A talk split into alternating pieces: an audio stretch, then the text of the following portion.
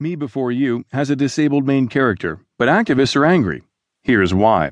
By Stephanie Merry, From the Washington Post Entertainment section. I'm Sam Scholl. Hollywood has a history of snubbing minority groups, but there's been some incremental progress recently. Just look at Master of None, Creed, Transparent, Straight Outta Compton, and Fresh Off the Boat. Disabled characters, however, remain an anomaly, and when they do show up, they're usually either tragic victims or sources of inspiration.